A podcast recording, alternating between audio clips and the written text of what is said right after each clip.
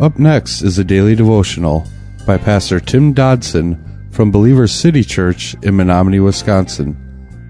To subscribe to the podcast, visit streetlevelradio.com and click on subscribe. Thanks for listening to Street Level Radio. We know that spiritually, our bodies belong to God when we become Christians. And that's because Jesus Christ bought us by paying the price to release us from sin. Physically, however, our bodies belong to our spouses if we're married because God designed marriage so that through the union of a husband and wife, the two would become one. Now, both marriage and singleness are indeed gifts from God.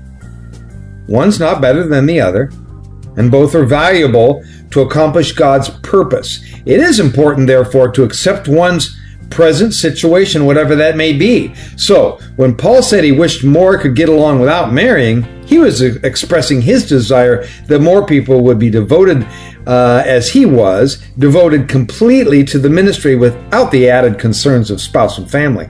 He was not criticizing marriage. It's just that God created one providing companionship and populating the earth and for a loving relationship, but that is not necessary in order to be right with God.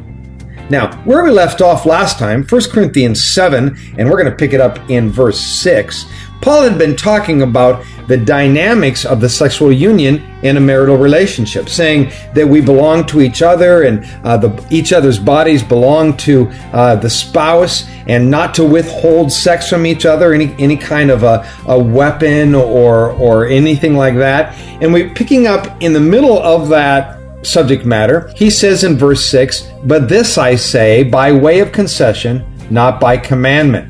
Again, I'm going to go back to 3 because it says, Let the husband give his wife the affection owed her, and likewise also the wife her husband. The wife doesn't have authority over her own body, but the husband does. Likewise, also the husband doesn't have authority over his own body, but the wife does. Don't deprive one another, unless it is by consent for a season that you might give yourself to fasting and prayer, and may be together again so that Satan doesn't tempt you because of your lack of control. And then again, our verse this morning, but this I say by way of concession, not of commandment. So, as we go through this passage, we need to note something, and that is Paul saying here in this verse, as well as in the next few chapters, Paul is going to say occasionally that uh, some of what he's saying is his own opinion. Now, he's uh, incredibly careful to do that, and we don't really find this anywhere else in his writings, but he's stating here that what he's saying about sexual union it's not a commandment. Therefore, we're left to receive or reject this counsel and accept it as godly and wise wisdom or refusing it. Now, personally, my opinion is absolutely I'm going to receive what Paul says but then I've been married for 40 years, and so I'm coming from that kind of a view and perspective. Jesus didn't teach this issue specifically. Therefore, it is apparently not a critical aspect within the corporate faith. Now, we will seek as we move through this area of Scripture to ascertain which is which, which is commandment or counsel, uh, which is an edict, and which is just good advice and we'll try to use the best of our ability using proper biblical interpretive practices to know uh, which is the righteous lean.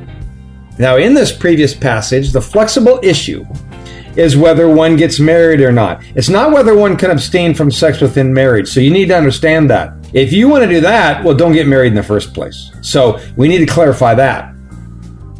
Verse 7 going on says, Yet I wish that all men were like me However, each man has his own gift from God, one of this kind and another of that kind. But I say to the unmarried and to the widows, it is good for them if they remain even as I am. But if they don't have self control, let them marry, for it's better to marry than to burn with passion. So, Paul again is elaborating further on this issue of abstaining from marriage altogether.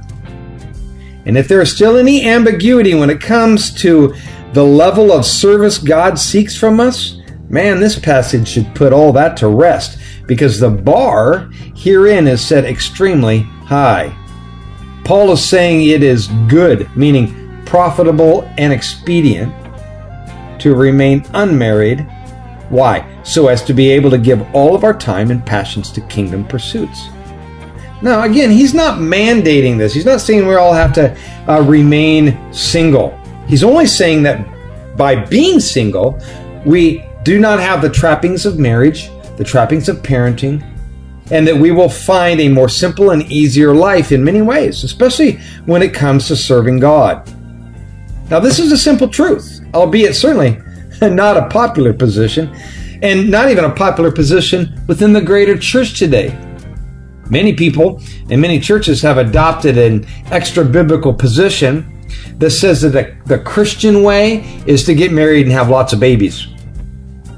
We do this, this dance, I guess, by taking certain scriptures out of context, by ignoring those that present an opposing position like the one we have before us. So, if you are called to marriage, hey, that's great. But you need to know it's okay to be called to another life. Paul says both marriage and celibacy are gifts. And, and we need to know that each one of us have different gifts.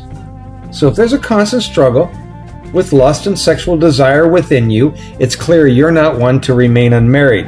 And I think you need to seek God on this, seek out His plan for you, and then move on that to fulfill that calling. That was a daily devotional by Pastor Tim Dodson from Believer City Church in Menomonie, Wisconsin. For more information on Pastor Tim Dodson or Believer City Church, visit believerstogether.com.